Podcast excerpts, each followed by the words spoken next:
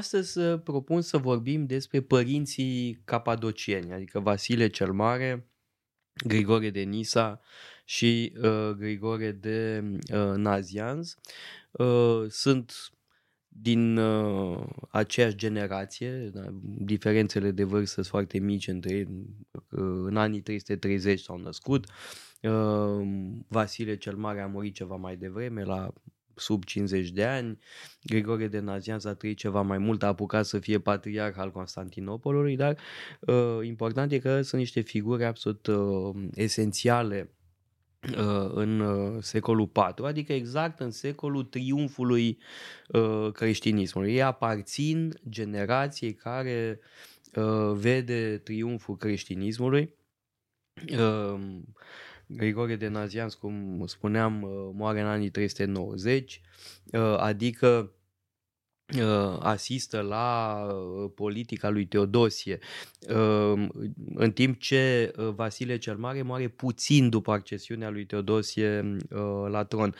Ne-am dat seama că uitasem să vorbim în episodul trecut despre Amianus Marcellinus, să adăugăm că istoria lui Amianus Marcellinus se termină cu bătălia de la Adrianopol în 378, iar în anul, iar imediat după aceea devine împărat Teodosie. Și e foarte interesant pentru povestea noastră, pentru că uh, la Adrianopole moare împăratul roman Valens, care era favorabil arienilor. Ori uh, părinții capadocieni uh, argumentează contra. Sunt trinitarieni, evident. Trinitarieni, sigur, cu anumite nuanțe. Adică în timpul vieților se dă lupta pentru de natura treimii, ce se întâmplă cu Sfântul Duh are același statut ca tatăl și ca fiul, Vasile cel Mare nu afirmă asta în mod explicit și există o corespondență uh, în care e Grigore din Azia să-l întreabă de ce nu afirmi treaba asta. Și Vasile spune pentru că uh, are anumite scopuri politice sau sociale, hai să le spunem, nu vrea să stârnească zâzanie să pună uh, lemn pe foc, uh, tocmai în timpul uh, domniei lui Valens, pentru că era uh, discutabil și atunci preferă să aștepte. Uh, în, în timp ce Grigore de Nazianz nu, nu mai are nicio problemă, afirmă divinitatea uh, celei de-a treia persoane din treime fără probleme, fără da, discuții. Grigore de Nazianz este absolut esențial pentru uh, teologia trinitariană, da? afirmarea uh, clară, articulată a uh, unei doctrine a Trinității. Da, uh, aș vrea să revenim la Vasile cel Mare, pentru că rolul lui uh, istoric este extraordinar de important. El e uh, unul dintre fondatorii uh, monahismului, uh, a monahismului de obște. Uh, sigur că exista monahism înainte de uh, el, uh, încă din secolul III, în Egipt, în Palestina, în deșert, uh, numai că Vasile este autor unei reguli uh, care în continuare fundamentul uh, monahismului mai cu seamă în ortodoxie. Alte reguli preiau modelul inițiat de Vasile cel Mare, Adică eu aș merge mai departe, spune că și în vest tot el este fundamentul, pentru că Benedict, fundamentul Benedict e conștient că preia de la da. Vasile cel Mare. Da, numai că regula lui Benedict este mai detaliată uh, decât cea a lui Vasile cel Mare uh, i-aș trata totuși diferit, dar evident că e o sursă majoră de inspirație. Sigur, mai e și Pahomie, uh, dar Vasile e totuși marea uh, referință în materie de uh, monahism cenobitic, adică monahism uh, de obște. În plus, uh, Vasile cel Mare este uh, foarte implicat în activitățile filantropice uh, ale bisericii. Uh, bolnița de lângă mănăstire, da? și anume spitalul, Uh, da, iasă, e o altă inovație uh, importantă a lui Vasile cel Mare, fără a mai vorbi de redactarea unei liturghii uh, care e din când în când uh, uh utilizată la anumite uh, sărbători utilizată în uh, Biserica Ortodoxă uh, și de asemenea un alt aspect important uh, în textele lui e relația cu cultura uh, greco-romană uh, da? și uh, propune o abordare selectivă. Da? Consideră că cultura greco-romană e foarte importantă, trebuie cunoscută, uh, dar nu-i tătă bună. Da, mm. cam asta ar fi uh, teza lui Vasile cel Mare. Uh, Vasile cel Mare uh, Bun, e, are o educație foarte bună, se pare că a studiat cu Libanus, după aia la Atena, unde a fost coleg cu Grigore de Nazianț, uh, după care pleacă în Egipt, la puțin timp după ce moare uh, Sfântul Antonie, uh, care, bineînțeles, fusese ascet, se retrăsese, era tipul de monahism în izolare. Pe când Vasile cel Mare e conștient de anumite pericole ale izolării. Așa că preferă să aibă o regulă, cum ai spus, pentru traiul la comun al uh, călugărilor. Și își mai dă seama de un lucru și anume că există de, grupuri de asceți care sunt uh, care au foarte mult entuziasm, dar aceste grupuri pot deveni haotice la un moment dat dacă nu sunt bine organizați. Așa că preferă să dea o regulă care include importanța muncii manuale, de pildă. Asta este o mare inovație față de cultura greacă sau greco-romană, care disprețuia munca, munca pentru clasele de jos. Mari, intelectuali, aristocrații, grecii și romeni nu se ocupau de așa ceva. Ori Vasile spune să ne uităm la Iosif, la Isus, la Pavel. Pavel se mândrește cu faptul că uh, se întreține mănâncă din ceea ce muncește. Ei, așa ar trebui să facă și creștini, așa ar trebui să facă și asceții și călugării creștini. Uh, de altfel, lenevie este un mare pericol. Lenevia, bineînțeles, poate să creeze tot felul de vicii. Așa că e mai bine ca orice călugăr să aibă un program clar, să aibă ceva de făcut. Uh, dar, sigur, chiar dacă Vasile cel Mare introduce această importanță a muncii manuale în uh, comunitățile creștine. În totuși, comunitățile monastice. Monac, da, uh, monahale. El e uh, totuși de părere că obiectivul uh, unui bun creștin este în primul rând contemplația, cunoașterea lui Dumnezeu. Are aici ceva platonic. Sigur, genealogia e probabil Platon, Origen, Vasile cel Mare. Noi ne naștem, orice ființă rațională se naște cu o scânteie divină, numai că uh, această scânteie nu, poate fi, nu se aprinde de la sine și necesită muncă. Necesită efort da, intelectual. ai mare dreptate. Monahismul uh, bazilian este un monahism eminamente contemplativ. Chiar dacă implică activitatea manuală ca sprijin uh, și ca disciplină în fond. Da? E, servește scopului suprem care este uh, contemplația. Uh, aș trece la fratele lui uh, Vasile cel Mare și anume Grigore de Nisa, uh, care e un autor uh, extraordinar. Da? Mă gândesc în special la viața lui Moise, uh, o carte sublimă. Uh, în care uh, interpretează uh, viața lui Moise uh, în cheia teologiei mistice. Acum trebuie uh, spus un lucru. În această carte uh, avem aplicarea uh, sistematică a unui principiu exegetic esențial în perioada despre care vorbim și anume interpretarea tipologică. Uh, ce înseamnă uh, exegeza tipologică? Înseamnă că fiecare episod, uh, fiecare personaj din Vechiul Testament prefigurează de fapt revelația îl prefigurează pe Isus. Uh, deci viața lui Moise este interpretată din această perspectivă. Sigur că E discutabilă această metodă exegetică. Evident că da. Uh, dar este o metodă exegetică esențială uh, până foarte târziu.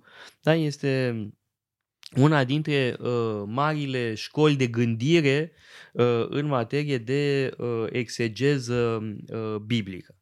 Uh, acum, pe lângă această idee fundamentală, uh, ce găsim la Grigore de Nisa este o uh, foarte elaborată teologie mistică, și anume cunoașterea lui Dumnezeu prin unirea cu el. Aici recunoaștem evident filonul neoplatonic, încreștinat însă. Da, și la cred că la toți autorii e important să ne aducem, noi am menționat deja, opoziția lor la arianism, la erezia ariană sau neoarianism deja în perioada asta. Uh, sigur, fundamental pentru, acest, pentru gândirea de tip arian era că uh, re, bun, în treime, relația dintre tată și fiu este una de uh, superioritate ierarhică. Da, tatăl este superior fiului. Uh, ori asta înseamnă să spui că poți să afirmi ceva despre natura lui Dumnezeu. Poți să cunoști cum stau lucrurile, ce atribute are fiecare și, bineînțeles, poți să spui că fiul este inferior uh, tatăl. Ori, uh, cei trei, dar mai ales poate Grigore de Nisa, îmi spun că uh, e imposibil să ai astfel de cunoaștere. Și asta se leagă, bineînțeles, de teologia mistică, teologia negativă. Uh, nu poți să cunoști decât prin simboluri pe Dumnezeu, ori asta nu e cu adevărat cunoaștere. În, mai exact, e o distincție între natura divină, care nu poate fi pe de întregul cunoscută, și activitatea divină, care într-adevăr poate fi cunoscută. Poate fi cunoscută în lume, prin creație, prin uh, manifestarea lui Dumnezeu în istorie și în, în realitate. Uh, asta, de fapt, anticipează o distinție care deveni, va deveni mai târziu foarte importantă în isihasm, anume între natură și energie, hai să spunem așa, activitatea divină. Amândouă sunt necreate, numai că, bineînțeles, avem o distinție. Dar mai implică ceva și anume o filozofie a limbajului. Pentru că dacă limbajul este convențional și totul ține de simboluri, atunci chiar și limbajul pe care îl aplicăm lui Dumnezeu, de fapt, nu ne dă rea- uh, natura propriu-zisă a lui Dumnezeu, ci este doar un fel de a spune, este doar un fel de a descrie realitatea divină. Deci există această idee a modestiei uh, în ce privește capacitatea noastră de a-L cunoaște pe Dumnezeu. Și mai apare un element și anume Grigore de Nisa insistă pe faptul că Dumnezeu este infinit. Acum, nouă asta s-ar putea să ni se pară banal. A, Dumnezeu e infinit. Nici nu contează, ești credincios, nu ești creștin sau nu. E tipic să spui, ok, dacă există Dumnezeu, atunci Dumnezeu e infinit. Numai că, pentru un antic, infinitatea era ceva rău. Infinitul era ceva ce nu poate să fie cunoscut rațional, nu este, are limite, nu este determinat, deci este ceva suspect. Perfecțiunea este finită, este limitată, nu este infinită. Ori Grigore Nisa când spune că Dumnezeu este infinit, bun, de asta nici nu poate fi cunoscut pe de întregul, ă, de fapt revoluționează gândirea filozofică. Adică aici, sigur, depinde, poate că și Plotin face același lucru, depinde cum îl interpretăm. Dar cert este că au, uh, Grigore Dinsa cu siguranță are ceva original aici sau oricum ceva original pentru perioada în care scrie această raportare la Dumnezeu și la treime.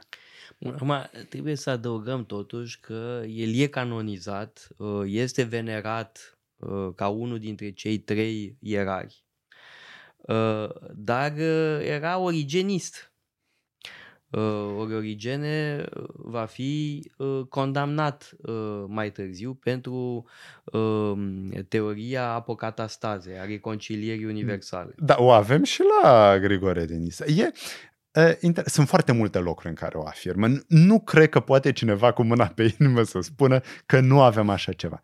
Poate că mai interesant pentru noi să spunem de unde apare ideea asta. Uh, și Origen, și Grigore Dinisa, și Plotin, dar toți sunt neoplatonici. Și pentru ei rău nu are realitate. Rău este absența binelui. Nu am mai vorbit și în alte episoade, dar hai să aducem aminte doar pe scurt. Rău este absența binelui. Deci este absența ființei, absența lui Dumnezeu. Acolo unde Dumnezeu nu e prezent, avem dezordine, confuzie, întuneric și așa mai departe. Ori dacă avem uh, dacă Dumnezeu până la urmă câștigă partida, bineînțeles, dacă Dumnezeu cheamă spre el toate sufletele, dacă Dumnezeu locuiește în întreg universul, atunci bineînțeles că Dumnezeu umple cu ființă întreaga realitate. Până la urmă asta se va întâmpla. Și atunci bineînțeles că uh, cei care s-au îndepărtat de Dumnezeu până la urmă se vor apropia de El. Pentru că este natura lui Dumnezeu să uh, se extindă spre tot universul, să cheme spre El tot universul. Uh, cred că asta e logica uh, în urma care Grigore Dinița crede în mântuirea universală.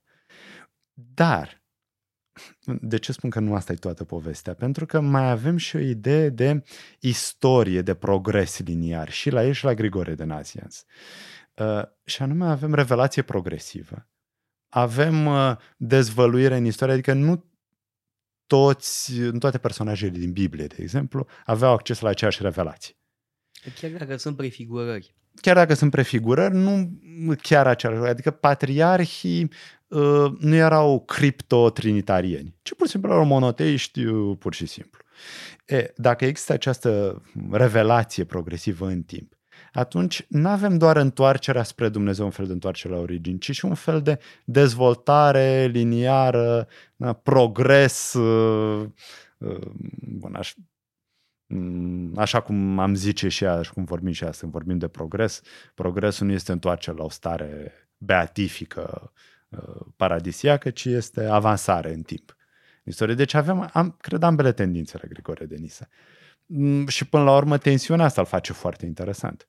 E, după gustul meu, poate cel mai interesant teologic dintre cei trei, deși bineînțeles că toți sunt uh, fasci, Da, fascinanți. evident că viața lui Moise este o splendoare. Uh, importanța lui Grigore de Nazianz este uh, însă foarte mare pentru că vorbește despre Trinitate. Da? Deci dintre cei trei el formulează cel mai limpede teologia trinitară. În sensul ăsta, Grigore de Nazianz are o importanță uh, capitală și n-aș spune că e unul mai grozav decât celălalt, dar sigur că uh, pentru plăcerea lecturii, uh, Grigore de Nisa e omul nostru. Uitați-vă pe site-ul paleologu.com, avem o sumedenie de cursuri pasionante și mai cu seamă o pleiadă de lectori excelenți.